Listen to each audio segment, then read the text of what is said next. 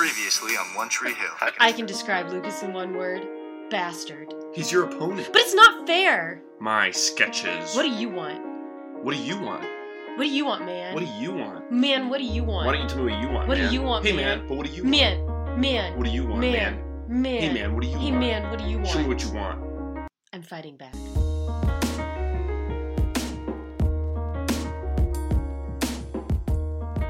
Hi, welcome to One Tree Will, a podcast where we watch episodes of One Tree Hill and then talk about it. I'm one of your hosts, Will, and I've never seen the show before. And I'm Abby, and my MySpace theme was a template of Chad Michael Murray's face.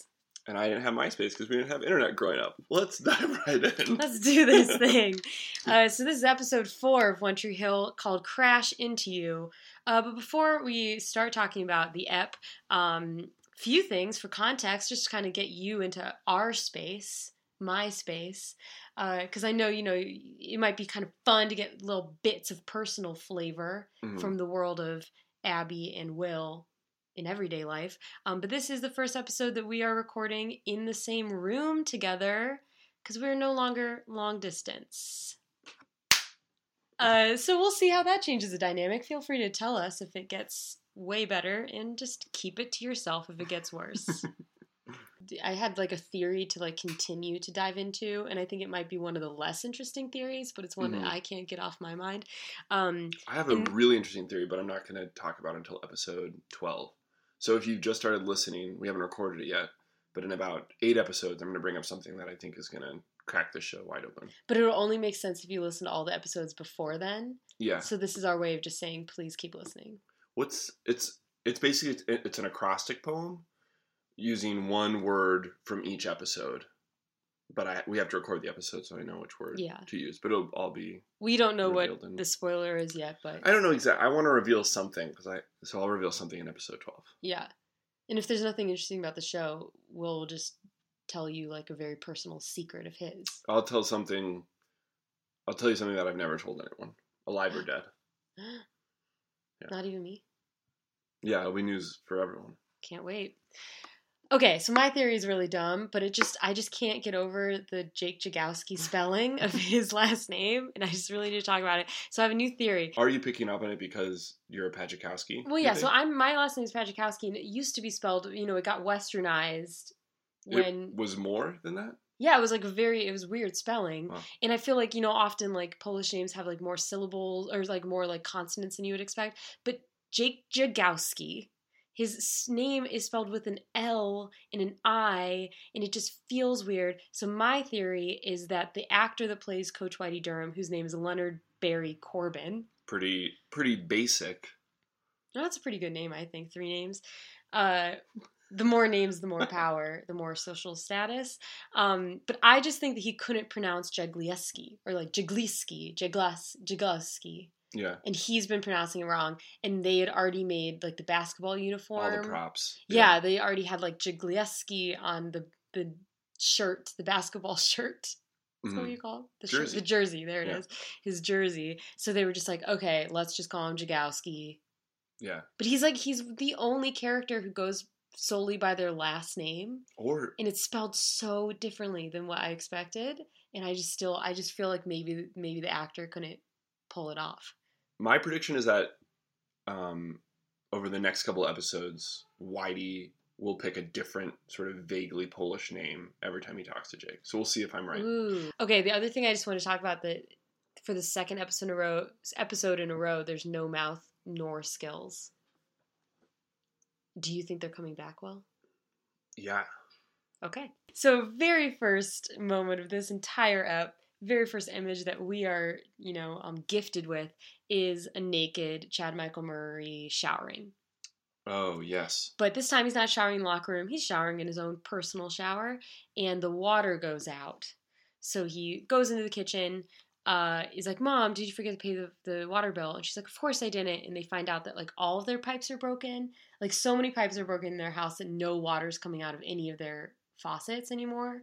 So then it feels like they've done this before because they very quickly go into a routine of Chad Michael Murray holding his head over a sink and Karen, his mom, just dumps a jug of water over his head the way that you bathe a puppy. Oh, I was thinking Civil War soldiers. So we just have slightly different points of preference. But yeah. You know when you like go out and like bathe in the creek behind your house. Yeah, but that's like you diving into a pool of water. Like this is him over a sink with her just like pouring a jug. It just feels to me, it feels like very like washing a cat, washing a puppy, or a baby, like when a baby washing a baby's head, which I think is the imagery that the filmmakers for this episode wanted to conjure. You know, I think it's really important that we think of her as his mother because sometimes I see her and I think, what is Luke's sister doing in this episode? Really, you think that? Yeah, or. That's like a thing that I do all the time. If a mother and a daughter walk in to a place, I'm like, oh, I thought you were sisters. It's sort of a line I came up with to like put people at ease immediately. How do you say it? So if Lucas walked in with his, you walk in with your mom. With my mom. And I'm like, oh, a table for two sisters? Can I get you two sisters somewhere to sit? Do you want waters to start? Sisters? Actually, we're not sisters. She's my mom. What? Who's the mom? You are? No. She's the older one is my mom. The older one's the mom? Yeah. But... She's much older than me. No. Yeah, she's like 38 years older than me. Where's Ashton Kutcher? Because I feel like I'm about to just get punked. Sorry? I feel like I'm about to get punked. Punk? Sorry? I feel like y'all are about to punk to me. Oh, I did write she washes his hair in the sink. I watched this episode a while ago. Yeah. But Sexy Shower, too. Oh, wow. She washes his hair in the sink. You wrote... Now I can see your notes. You wrote Sexy Shower - money problems. Yeah. Sort of a marker to remember it by. Oh, man, that's really good. Okay, so we go from that mom scene to a totally different mom scene. With, you guessed it, Nate has a mom. So this is the first time we see Nathan's mom. She's waiting. I've realized that Nathan's mom kind of does the thing that Dan does, where she just waits in a dark room for somebody to enter and then like is ready. But engages. She's waiting with positive energy. So she's in the kitchen and she's like, "Oh yeah, like have you ever seen dinner before?" Or makes like some dinner, like, "Oh, have you eaten since I've been gone?" Something like that. And Dan and Nathan are both super happy to see her, and it's actually like a very sweet family reunion. Mm-hmm. And she sort of realized she's the energy that's been missing. Yeah, she definitely is. Yeah. Has like a positive, loving family feeling. She doesn't have a name yet. We still don't learn her name. We don't learn her name until the third scene that she appears in this show. But we do learn that she works like for a charity. Like AIDS research, or maybe she, like, we're not totally sure, but she convinced somebody to give like millions of dollars for AIDS research. So that was her. She's very business savvy, very good at her job. Mm-hmm. And her and Dan kiss a few times. Dan is the dad for people who are maybe, Dan. Yeah, Dan dad is how we remember it. Mm-hmm. If the easy way to remember is if you just take away the N and add a D. Yeah, that's dad. Yeah, and then you take the N that you dropped and you swing it around, and so you carry it over to the other side. So you have dad N now. Yeah. And so you can do dad and Deb, and that's sort of how you remember that the dad is with Deb. Also, Dan, dad, and Deb both start with a D, and Karen and Keith both start with a K. Yeah, but remember, Karen and Keith are just friends, Abby, and they've been really clear about that. So I don't know why you keep pushing it as if there's something romantic. Absolutely not. Any, like, first impressions on Karen? Nope. Deb? See, dropped it. Say it with me. Drop the N. Add a D. Swing it around. Dad and Deb. I like her. I mean, she's really likable. Mm-hmm. And it sort of throws us as the audience. I don't want to just speak for myself, so say all of us watching. Yeah, you wouldn't dare just speak for yourself. That would be morally questionable. Right. All of my opinions are... the opinions of the masses. Yeah. But it, I mean, you almost want her to be bad because the whole family is like crappy, and it's a little like discombobulating because she shows up and you know I was thinking. And you're like, who? Yeah, I'm like, who? What happened? What's your name? Oh, her name's Deb. Yeah. We don't learn that yet, but her name would eventually we'll find out is Deb. But it does take us a while into the episode to learn her name. So far, I like her. But she's a Scot, so... But they all are. So is Lucas. Lucas is a Scot. Yeah. And we're all Scots. We're all Scots. Oh, yeah. We were toying around with the idea of calling One Tree Hill listeners Scots, but we don't know how we feel about that. Tweet at us to tell you your opinion. Yeah.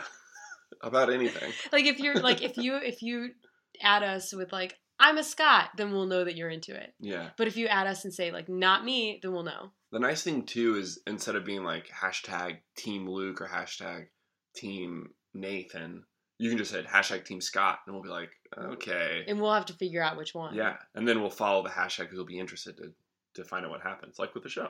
Yeah. Okay, so then, we're about to be in another ball game. Good. So I get to really use that sports commentator voice that I love so much. Here we go. It's just going to be my voice. All right, so we're back in the ball game, and we're right in the midst of it. We're in a huddle, and Whitey is telling the team to get their heads in the game and work as a team. He says, you're playing selfish to both the Scots because they're not working together. We pan over to Brooke, who's cheerleading with Peyton, and we find out that Nathan is going to have a party after, and she's asking for a ride, and she kind of brings up, she's like, I think you might be jealous of the way that I like Lucas. I think that, I see you and Lucas being good together. You're both broody. Whoosh! Going over back to the game. Tim has possession of the ball. He's trying to pass to Nate. But all the boys are all around Nate. There's a boy to his left, boy to his right, boy in front of him. Lucas is wide open. So Tim passes to Lucas. Lucas scores a basket. And Nathan is super upset about it. And so then Nathan's all like mad at him. And Tim suddenly takes on a very heavy Southern accent, like a very heavy Southern accent that he's not had in previous episodes, and I'm going to try to impersonate it. And he goes, Nathan, come on, man. I'm just trying to win. It was that heavy. And then it's whoosh again, and it's at the end of the game. They've won. Tim is begging for forgiveness. And Nathan walks up to Dan, and he's just like, what's up, Dad? Trying to stay casual because he disappointed him. And this is where the actor who plays Dan, Paul Johansson, has just a really strong acting moment where he just says a lot by saying nothing at all. And I'll try to do that now.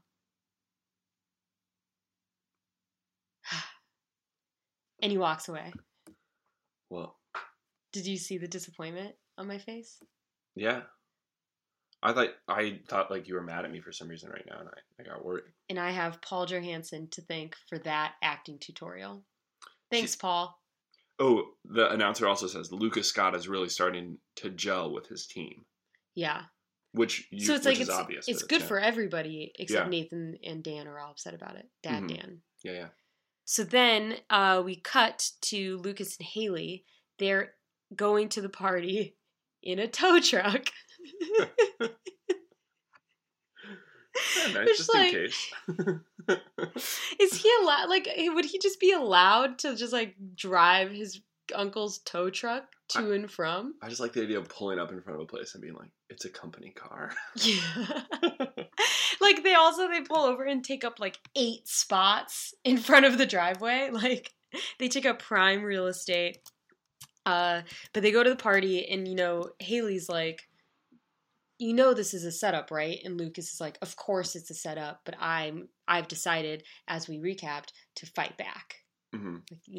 That's what his oeuvre of the show, of this episode, is like, fight back. That would be his slogan. Yeah. Like under his, fight back would be on his t-shirt, his like custom tee. Well, he took Scott off his jersey. So yeah, maybe so he added fight back. Which Whitey would probably mispronounce. Yeah. Fagowski. Forgetabowski.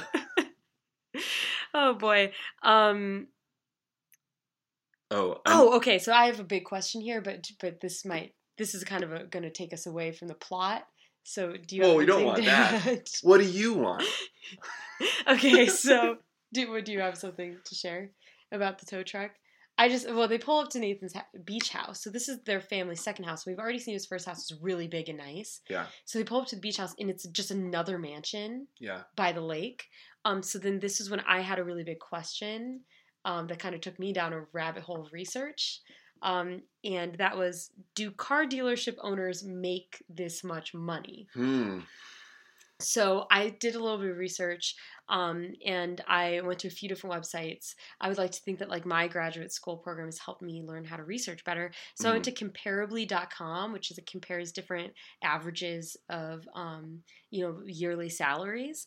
And I found out that the U.S. average for a car dealership owner is a yearly salary of $97,790. This is adjusted for inflation. This is pre-bubble. Yeah, so this is actually not. This is 2018. Okay, so let's subtract Like a dollar or something, yeah. So, but then I looked more specific. I was like, that's not specific enough for me. Where's the town of Tree Hill? It's in North Carolina.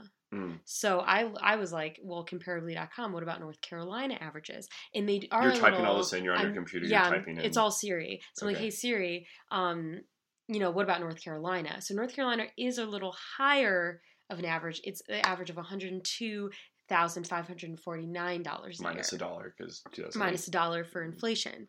And I just can't help but so Tree Hill seems like a small town. So real estate prices are probably lower than, what we're used to in big cities like London and Chicago. Yeah.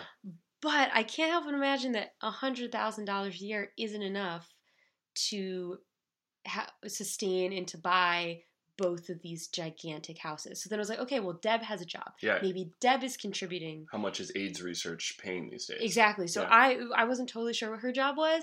I kind of was thinking, maybe, because she was the one that was negotiating getting money, like getting donations. So I thought maybe she's a charity fundraiser or a fundraising consultant. So I looked up both of those averages, and I found out that, really, if you wanted to be generous, this is before Citizens United, the ruling. So there is maybe a cap. Could not tell you that. Okay. Probably after. But it turns out that the average is around $30,000 if I'm being generous. Wow. Probably less than that. That's not a lot of money at all. In the nonprofit sector kind of. Yeah, but then maybe she's working in a different kind of universe. Maybe on this planet, nonprofits are for-profits, and maybe she's making a lot more. But I'm just wondering, how is he affording these two? He's known as this rich guy, but car dealerships, maybe he has a monopoly on maybe he's the only car dealership. But even then I was looking at the really big ones, and you're only going to make $300,000. And still, is that enough to buy two houses? So then I asked myself, did he receive a large inheritance? Oh. But that theory basically, got negated pretty quickly because Keith, his brother, is the older brother, and he clearly has no money.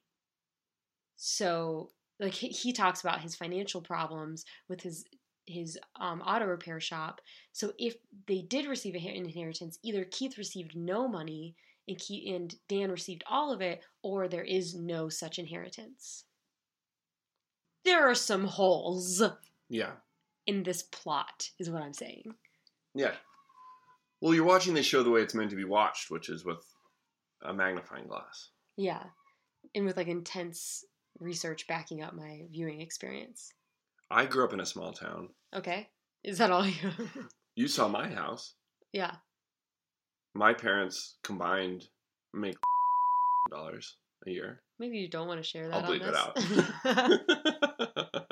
But then, maybe... Deb got a big inheritance. Oh, yeah. Actually, she does strike me as someone of because then that makes it even worse if part of the reason that Dan goes with Deb was because maybe she comes from a wealthier background and had a dowry. Maybe the beach house was part of her dowry. Because I think... This is North Carolina, circa 2002. This would have been the 80s. Right. I think dowries were still very common in the 80s, for sure. Yeah, in small towns? Oh, absolutely. Yeah. They've got these two houses. Luke and Karen don't even have running water. Yeah, that's the big thing. There are people in this world who don't even have running water. When Lucas and Haley get there, Nathan greets them all nice and stuff, and he very deliberately pretends to meet Haley for the first time, and Peyton sees this and is weirded out by it. I also definitely noted Haley's hat at this point because she's wearing a woolen bucket hat, and it's just really bad fashion, and I wrote it down. But then you find out later that the hat plays a big part in the plot, so maybe they made it a distinctly ugly hat so you'd remember it because it's bad. Okay, so when they're at the party, someone's reading a newspaper at this high school party.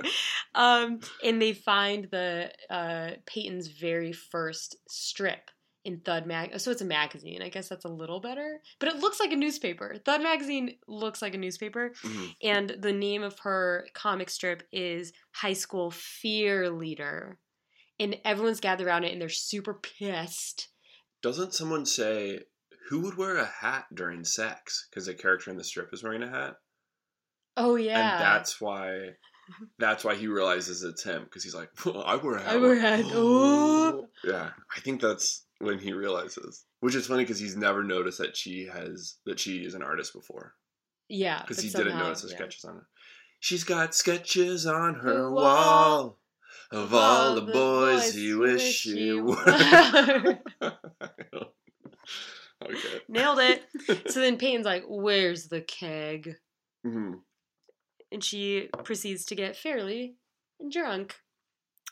So then we cut away from the party to Dan, and we finally find out that her name is Deb.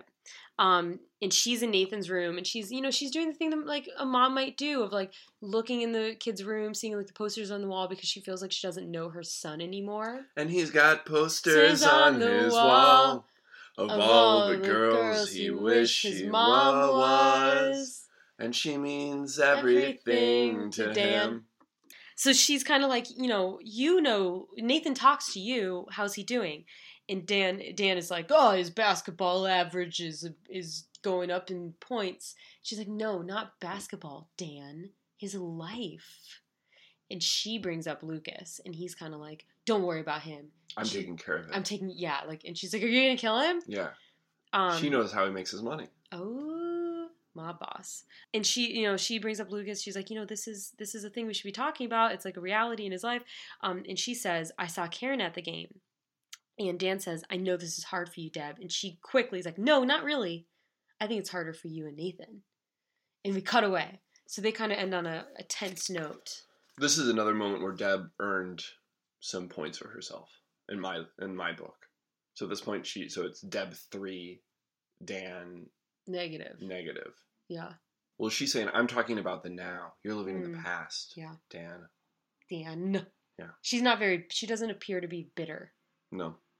But also, I don't know really much what she would be bitter about. Okay, so now we're back at the party for a while. So first we're at the party, and Haley wants to leave, so they split up. Like, she's still there, but she's kind of like, can we go? But Lucas is like, no, I need to prove my point. So he goes over, and they're all playing I Never, which is basically Never Have I Ever. Mm-hmm. And some of the people playing are Brooke, Peyton, Nathan, Lucas, and various other high school students. So it's Brooke's turn. And she says, no, I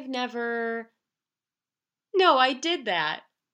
And then we just skip her turn, which is against the rules. She has to think of something. She needs to think of some answer. Like, there's something she's never done. There are things that Brooke has never done. Unless. And they're all just like, okay, I guess we can skip over Brooke. Like, I can name 5 things right now that Brooke's never done. Go. Okay, she's never made out with Lucas. Right. She's never made out with Keith. Let's see where this is going. Okay, number 3. She's never jumped out of an airplane because she's too young. She's never been enlisted in the army. Good. She's never taught at One Tree Hill High School. Awesome. Keep going. Why stop?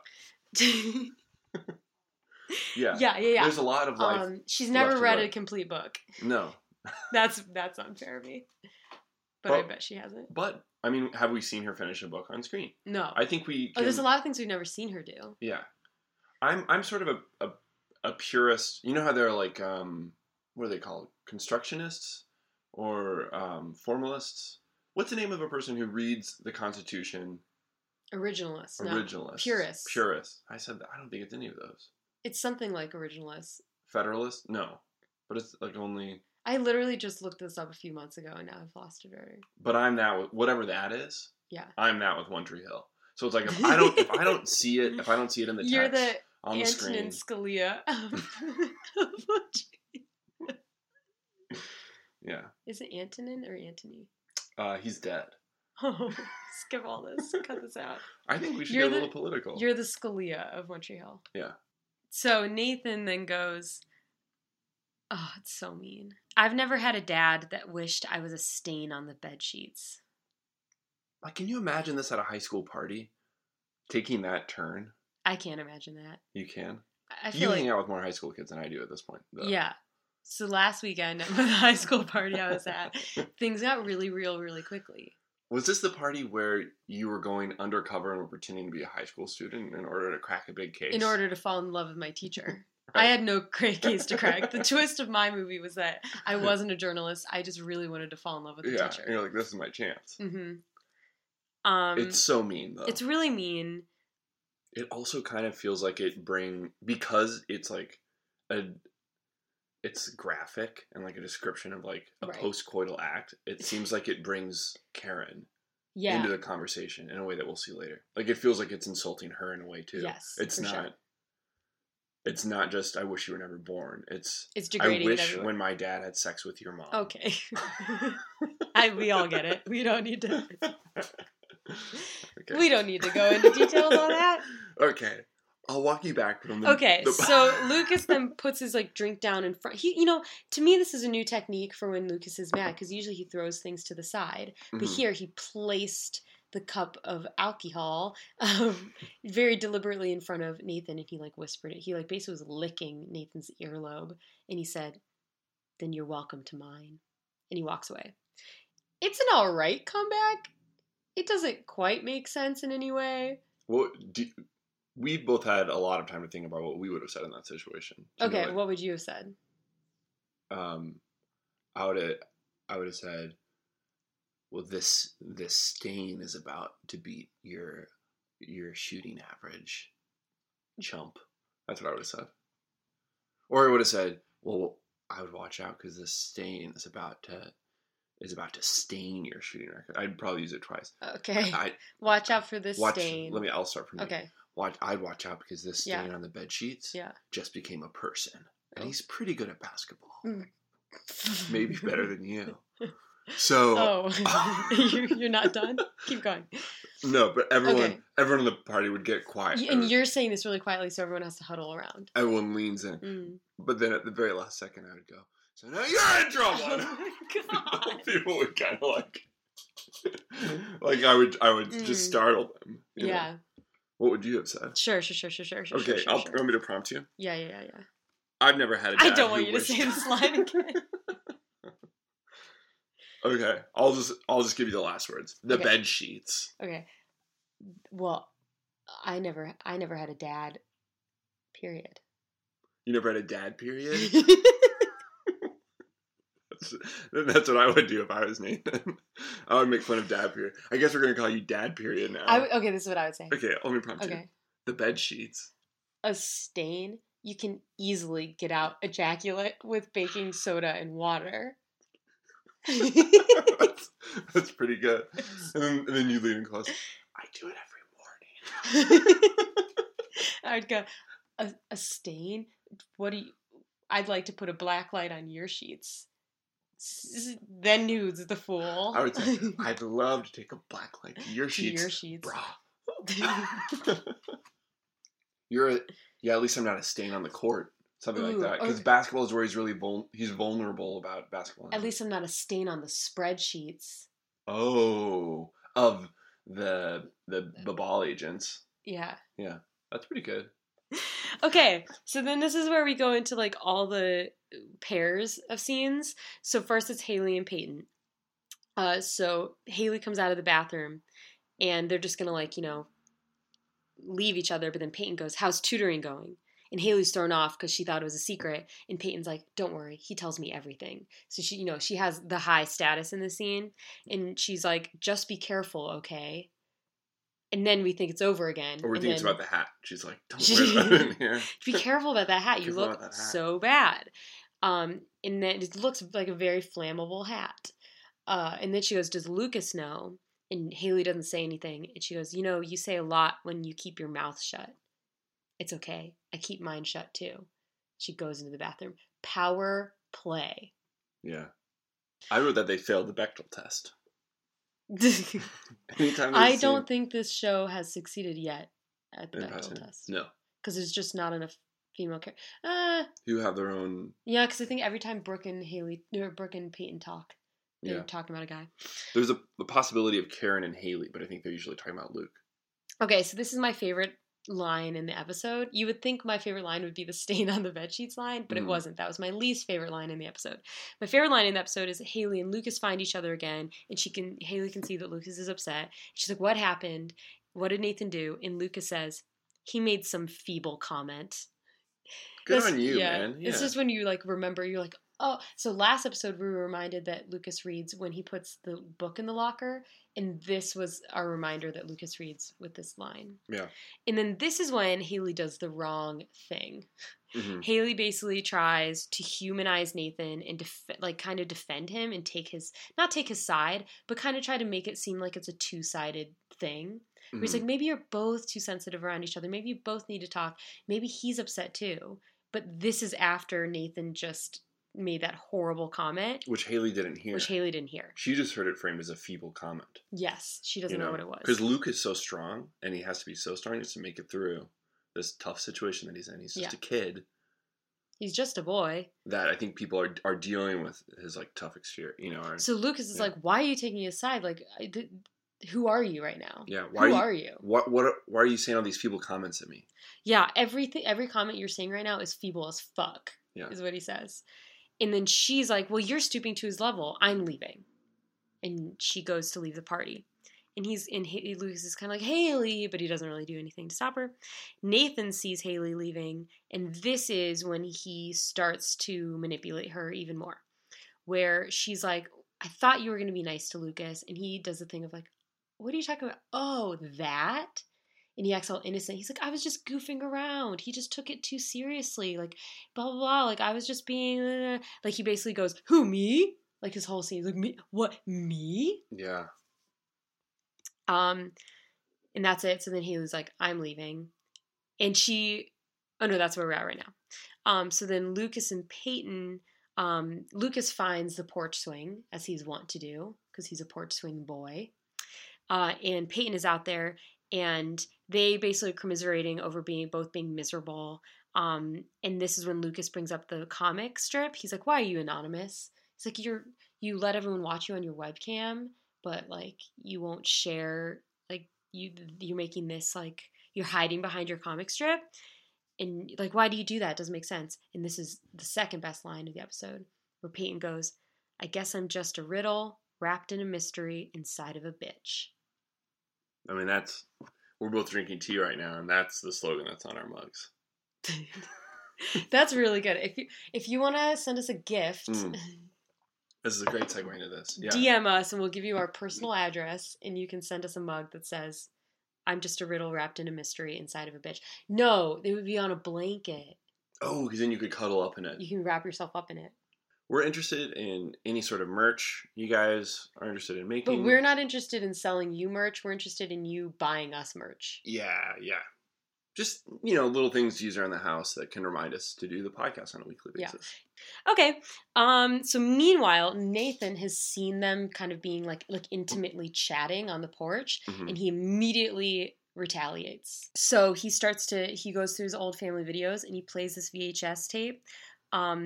And Lucas sees it, and it's an old video of Karen and Dan when they were Snowball Dance King and Queen. Well, you know how he gets to the VHS. Tim is like, hey, man, the party's dying down. Do you have any decent porn around here? Nathan's mind is like, I don't have porn, but I do have something some emotional porn. Like, you're about to watch. This will be just as uncomfortable. Like, oh, it's Karen and Dan giving their speech, and they're both like super into each other. And it's young actors, so it's not the actors who play Karen and Dan, but it is the voices of the actors who play Karen and Dan dubbed onto these young actors. So it's just really, really good. And it's like the actors are trying to sound younger. So it's like Karen, instead of her normal voice like this, it's just kind of like this. Just a little like whimsical. So she's basically saying, it's like a bunch of Karen being like, I I love Dan, and like I do think we're going to get married. And she's basically saying like how deeply in love that they are and how like they're going to be together forever. Mm-hmm. So it's incredibly degrading and embarrassing for Lucas, but it's also like, you know, horrible to do to Karen. And everyone's kind of like laughing. Like Brooke doesn't realize who it is because she has a different hairstyle. Yeah, Brooke doesn't make the connection because it's a different actor. Yeah. Nathan's super smug. Peyton is pissed, and Lucas starts to cry, and he leaves the party. So it's bad. It's very mean. This is the moment for me where Nathan becomes a psychopath. Yeah, sociopath really, because he likes the pain of Lucas. Which one is Dexter? Psychopath. I've never really seen Dexter, so that's so super helpful.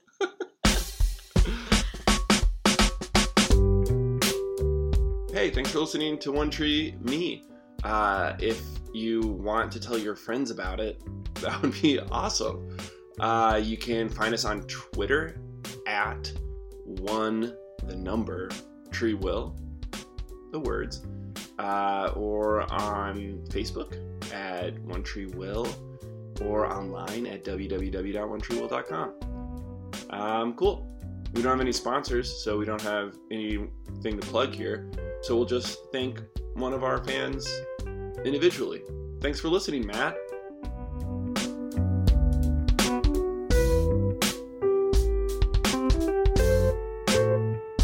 So then this is later in the night.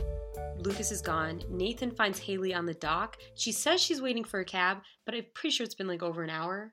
It's been a while. We can't trust enough that the show isn't in real time, so sometimes it's hard to know exactly how. Is it a full basketball game that's gone by? Has she read any books on screen? Has she, gotten in a taxi? Yeah. Has she, exactly. So the whole time we're watching the scene, we're aware that, again, Haley didn't see the act of bullying. So she missed the feeble comment, and she missed the video. So she doesn't know. Okay, so now we're back to Dev and Dan. But, they just, get kind of, it's the kind of flirting that's oh, you're still here? I'm mad at you. It's the kind of combative flirting. And she's she tells him basically at the end of it, she's I'm not going to tutor you anymore. It's too much. It's too complicated.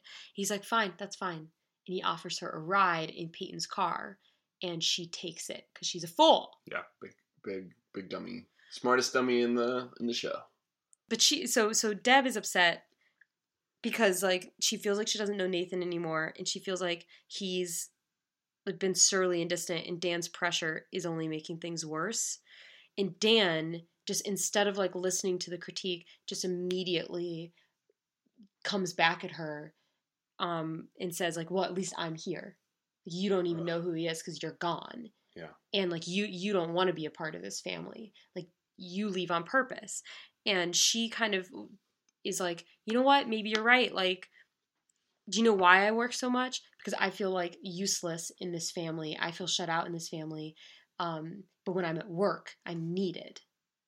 I'm appreciated at work, and I'm not needed here. And I thought that was very honest. And he's we're doing fine. Nathan's happy. And she ends the scene with saying, that kid I saw tonight is anything but happy. Yeah. She knows. She sees the truth. Yeah. Next scene. But also, how long has she been gone? She hasn't been gone that long. To has he become so? I guess he's missed. She's episodes, missed. Yeah, so a lot of games. A few weeks. Yeah, you're right. She's been on the road. Yeah. So then we're back at the party. Oh yeah, this is a quick scene. So I'll just. So Brooke's drunk. Peyton's drunk, and Peyton's kind of "Are we gonna end up like Karen? She's afraid that they're gonna end up like Karen." And Brooke's "Speak for yourself. You're the one that's dating the asshole." Yeah. And she sees, it's the first time where she's seen that parallel. Yeah. And it's kind of another connection to Luke, in a way. What do you mean? Where she's oh, am I the Lucas mom in this scenario? Am I Lucas's mom? Am I Lucas's mom? Also, say that line again, Abby. Speak for yourself. Clearly an allusion to the fact that the VHS tape was dubbed. So I think the speak for yourself thing is is someone else speaking for us? Are we just living in a simulation? Is this the Matrix? Is it? I don't know. Peyton, is it the Matrix? Just as a heads up, Abby and I are going to start to do a little bit more role playing in One Tree Hill. So there, but we're bad at voices, so you will not be able to tell who we're playing. Keep an eye on like emotional intensity. So there will be moments where like suddenly I'll sound like invested in, you know, the emotional stakes. But she's saying it because Peyton says, "Isn't it awful how she let Nathan's dad treat her like crap?" Mm. So Brooke is one who sees it. Peyton doesn't realize that she's treated like that. Yeah. Mm. So this is like one of many moments for Peyton where she starts to like see Nathan being an asshole. Like she's seen it before, but I think like it's sinking in. So first she sees him play the video and that's so awful. And then she hears this from Brooke of like her own best friend being like, this thing you're afraid of is already happening to you. Yeah. You are treated like crap. And it gets it out of sort of the high school bubble. And is sort of, this is real life. You're living your real life right now. Yeah, we're not dubbed. We're not dubbed, Peyton. So then Nathan, as we're discussing how Peyton is treated like crap, we see her boyfriend, who I think's been drinking, which they don't really, like, they don't really talk about the fact that, like, Haley let somebody drunk drive her. Like, maybe he wasn't drunk. I don't know. But he's been drinking. Not a good idea. He's a high schooler and he's driving. But, so he pulls up to Haley's house, drops her off, and before she goes, he plays the nice guy card and guilt trips her, where he basically talks about how much basketball means to him, how he has bad grades, and if he says, like, if I lose basketball, not only will my dad be destroyed, but I'll be destroyed. Mm-hmm. And then she's like, well, you can get any tutor. He's like, no, it's you or nobody. Yeah.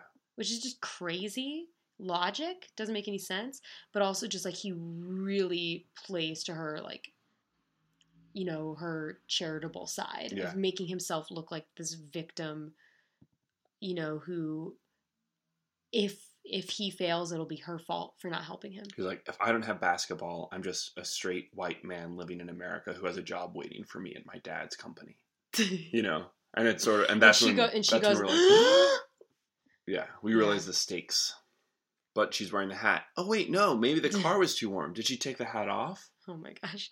But she says, just for the... Him, oh, that's really good. Yeah. Sorry. I'm sorry that I scoffed. Oh, where's her hat? Where's her hat? We'll soon find out. But she says, you know, she'll tutor him just for this semester. Mm-hmm. So she loses this battle, for sure.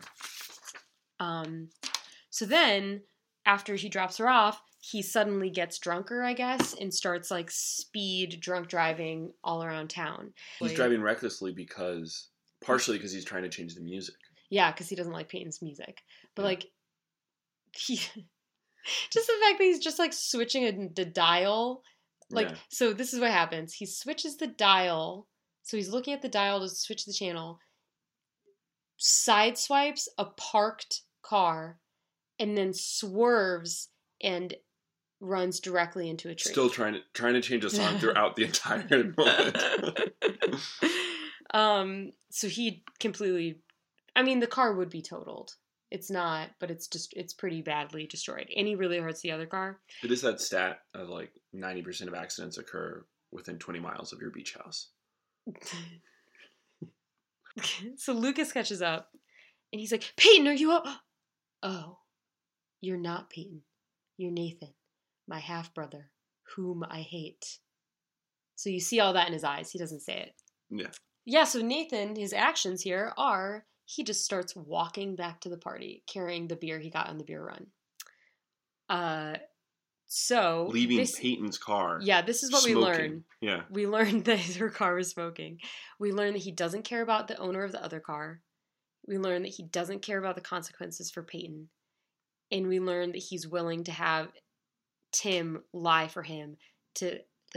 never ever take responsibility and have an alibi. So basically learn that he's willing to throw every single person under the bus, including his girlfriend, in order to stay out of trouble.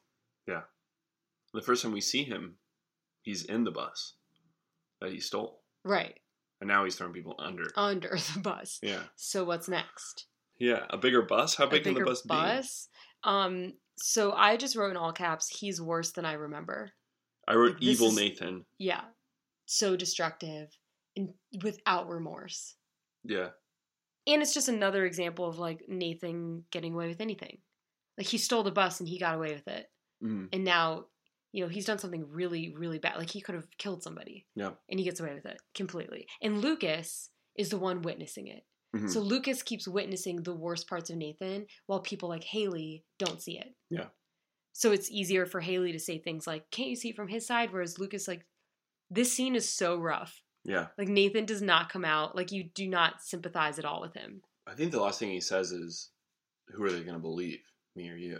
Or I guess it's just your word against mine. Yeah. It's something. Yeah. It's just, it's bad. Or he, like, even like Lucas is like, what about Peyton, your girlfriend? And you, like, Nathan's like, what about her? Like, he just doesn't give a shit. Yeah. So Lucas takes the car to Keith's auto repair. So Keith has a 24-hour auto repair.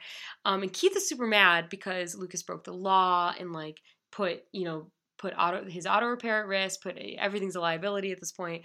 But I'm wondering, like, I kind of was thinking, like, should Keith be this mad? Because in my head, Lucas did the right thing. Yeah. Like, I guess, like, the more, like, what Keith wanted him to do was, like, leave it and call the police and, like, blame Nathan. Yeah. But, like, if he blamed Nathan, it wouldn't have worked out for anybody. It's, like, reckless kindness that maybe isn't, you know, the perfect thing to do. But at the same time, I don't know if I'd get as mad at him as Keith did. Yeah. He gets really mad at him. So Lucas goes into Peyton's car to take the keys out. And that's where he sees. Remember what I meant? Remember one earlier? Remember? Here, pause. Well, don't. I'll tell you when to pause. I'll explain the exercise and then pause. So Lucas, see if you can remember from before, from the clues that we sprinkled through this episode. Yeah. What's in the car? Brad Pitt. Yeah. 7. Her ugly woolen bucket cap. Yeah. And I wrote, lesson learned, never wear such a distinctly ugly hat ever again in your life because you will get caught. It's really an episode about hats. Just think about the comic. Yeah. Oh. You know? What kind of jock wears a hat during sex? So what does that mean, dude? Let's pick apart what the motif of hats could mean. Hats cover up who you are. Like, they cover up part of your face, like if you're hiding. Yeah. I think that's what it means. Okay. But I think there's a moment when he finds the hat where, at least my first impulse was like, she disappeared. Like, where is she? You know? That was your first impulse? Was that she melted? I'm not used to watching these kinds of shows. I'm a huge Marvel head. I love Marvel Universe. Okay, I love DC. Name 6 Marvel movies in under 10 seconds. Avengers 2.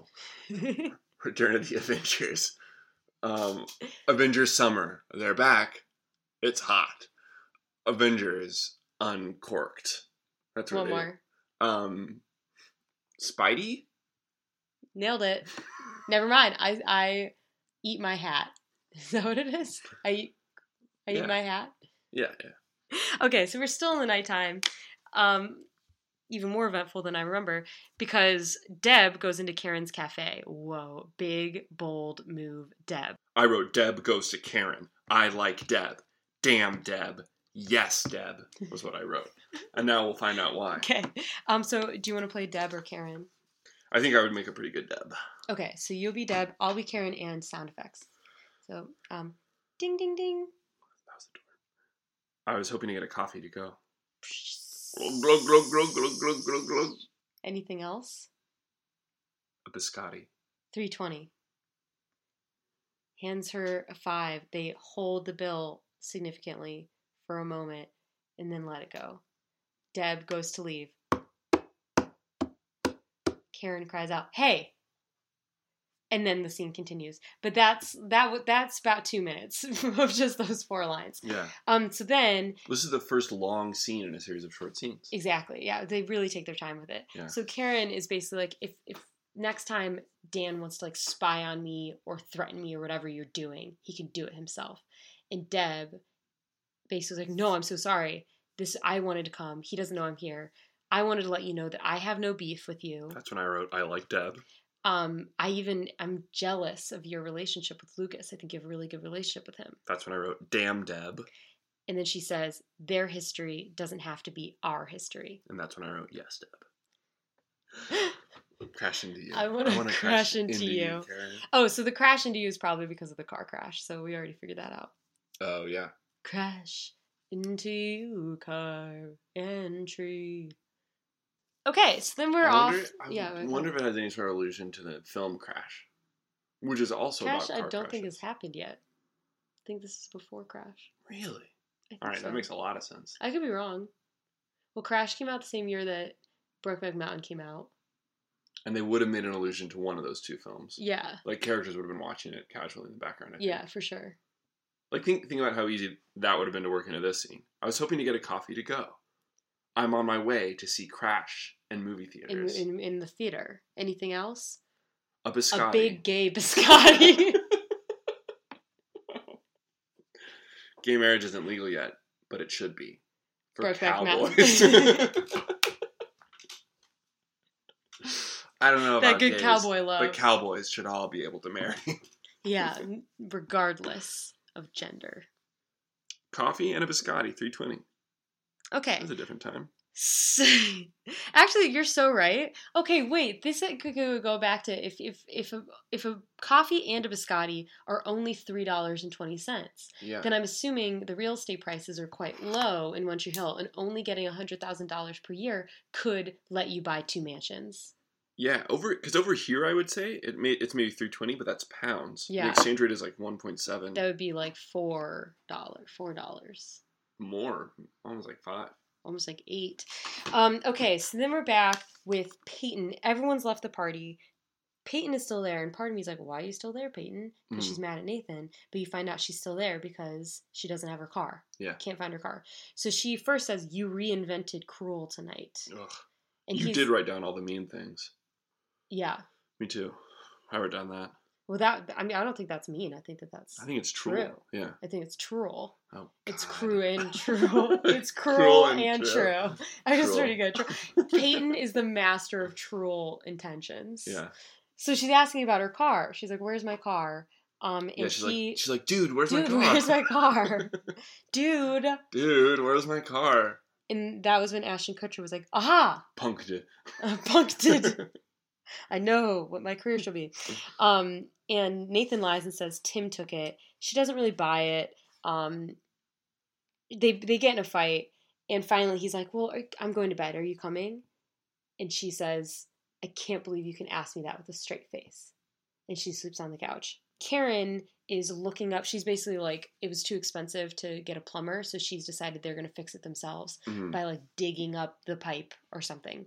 And Lucas is hearing this after seeing this beautiful beach house and after seeing Nathan, completely destroy two cars and not take responsibility for it. So he's pissed.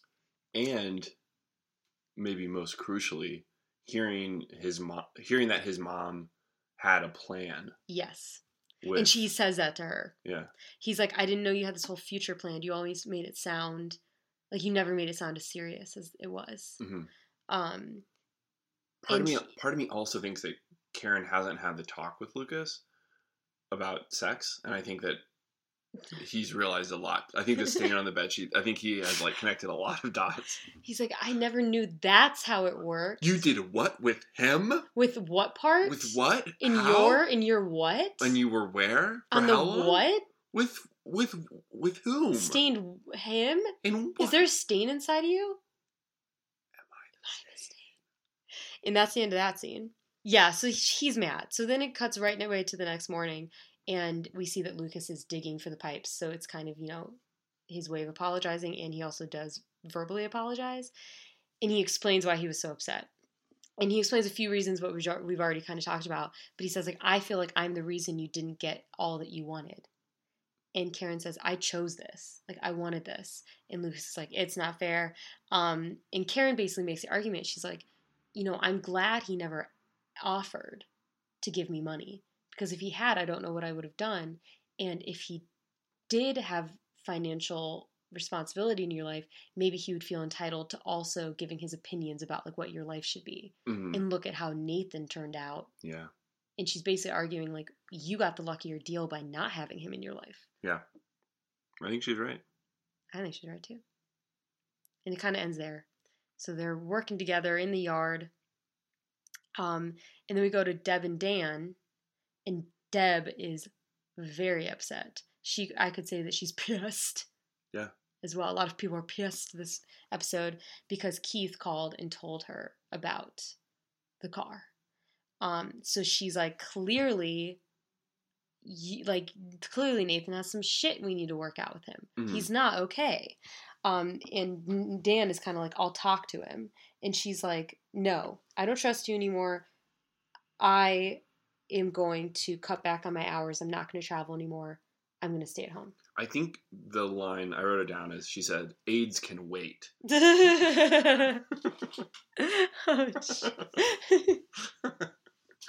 No, but she's, someone else will pick up the slack. Oh, God. We realize that Deb is raising Dan, is what I wrote. What do you mean? I mean, he's not raising their son. She's going to have to take care of both of them. I think I was frustrated because Dan was being a big baby. Yeah, he's a big, fat, hairy baby. Yeah. So they're at the auto repair, and Nathan walks in, and Luke's like, what the f*** are you doing here? And Keith is like, oh, I told his parents. And I thought that Nathan was there to, help repair the car or something. Yeah. And instead, he's just like, I'll pay for it. And Peyton and Lucas is like, no, I refuse. Yeah. And then as he's leaving, Lucas is like, stay the hell away from Haley. And Nathan goes, I could say the same about Peyton. No, yeah, but you can't.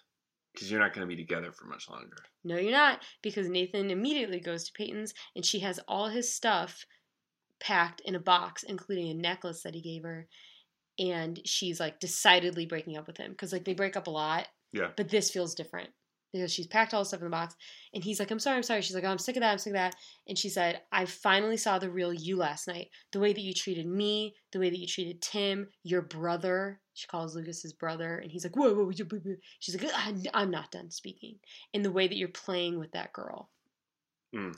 Because she saw that he's messing with Haley. And it was less that she was jealous and more that she was like, you're manipulating her for sport. Yeah. And he says the worst thing. Yeah, go ahead. I'll call you when you're not so PMS. God. Read a room. Yeah. That's not what you say there, ever, but especially now. And she says, no, we're done. Get the hell out. And he feels it. He's like, oh, we're officially done now. Yeah. So he leaves. He takes his stuff. And this is where we go into a montage, but different than other episodes, there's no quote. Right. Well, I mean, who had time to read? Yeah, no one had time to read because everyone was at this party. Yeah. And there were no books at this party. No. Because guess what? A good party doesn't have books. Just has newspapers. And I wish I'd known that in high school. Yeah, I went to all the books. I kept bringing books to parties. What did you guys think about of this Mice chapter? And Men. Yeah. They were like, we don't want to talk about that right now. That book's very sad. So this montage, basically we see Nathan fondling Peyton's necklace. We see Haley listening to her Walkman, which really dates this show. Yeah, come on. Update it if we're going to watch it. If you're going to sell it on Amazon, put an iPod in. Do what Spielberg did with E.T. and change the guns to walkie-talkies and change the Walkman to at least an iPod. At least. Second generation, third generation, fourth generation. iPod mini, please. Give me an iPod nano. Any day. Give me a shuffle. Once in a lifetime. I don't know. So then Peyton's drawing a red light, like in a stoplight, which means I think it symbolizes stop. Oh. And Lucas... is in Peyton's car in the dark reading her comic, which is a little too far for me.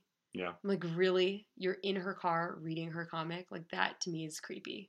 At that point, I'm on no team for Peyton. I'm like, Peyton, just don't date anyone in high school anymore. Well, he's fixing up the car. He's sitting in her car reading her comic strip in the dark. But he's fixing it. He's probably working, and then he's taking a break. Can't you take a break sitting in a chair? It's not her room. It's a car. It just felt a little creepy to me. But maybe... He's reading the stoplight comic? No, he's reading the one that people were mad about, the faceless jock one with the hat on. With the hat. Yeah. Then the very last scene of the show and we know this because it says, this is the last scene. Mm-hmm. Lucas comes in, and come into where? That's a great question, Abby. The store, the little cafe. So Lucas goes into the cafe, and Haley's working, and he starts to talk to her about, like, how they should be able to trust each other and be honest with each other no matter what, and he kind of is feeding her an in for a way to admit that she was with Nathan. Yeah. So he's like, we're honest with each other, right? And you know you can tell me anything. Is there anything you want? Like, is there anything you want to tell me? He's like, is there anything you want to get off your chest or your head? Or, yeah, is there anything you want to, that you want to get on, back onto your head? Is your head a little cold right now? Yeah. Yeah. And she basically lies and says, no, like, I'm glad that you said that. I have nothing to tell you. And he goes, bam! And he puts the awful woolen bucket cap on the counter. And he says, you left that in Peyton's car. And she goes, and he walks away. Episode is done. Crash into you. So, Will, I'm wondering, keep it quick. What's one thing that you want to have happen next episode, and maybe one thing you think will happen? All the things that I want to happen are for, like, Haley and Lucas to be okay, but I don't think I want that to happen, and I predict that it won't happen. Mm-hmm. I predict that in the next episode, I predict that that episode will be called Wicked, and there will be a high school production of the musical Wicked during the thing, and Haley will be really involved in it, and she'll be singing Popular, and it'll be like a Haley slow... Haley would not be Glinda. She's not Glinda, but she's, you know, the dubbing scene? This scene will be like a callback to that scene because Peyton will, like, really casually audition and we'll get this part. We'll be Glinda. She'll be Glinda. And she'll be singing Popular, and Haley, who's doing the spotlight, is mouthing along with her. Okay. Because she's envious in that moment. And as she's singing, Nathan emerges from the shadows behind her and kisses her neck. And she doesn't resist. Whoa. That's exactly what happened. Sorry. If I'm going to predict it, exactly. I was just so impressed. Thank you. This has been One Tree Will. I'm Abby. I'm Will. And just remember, you reinvented cruel tonight.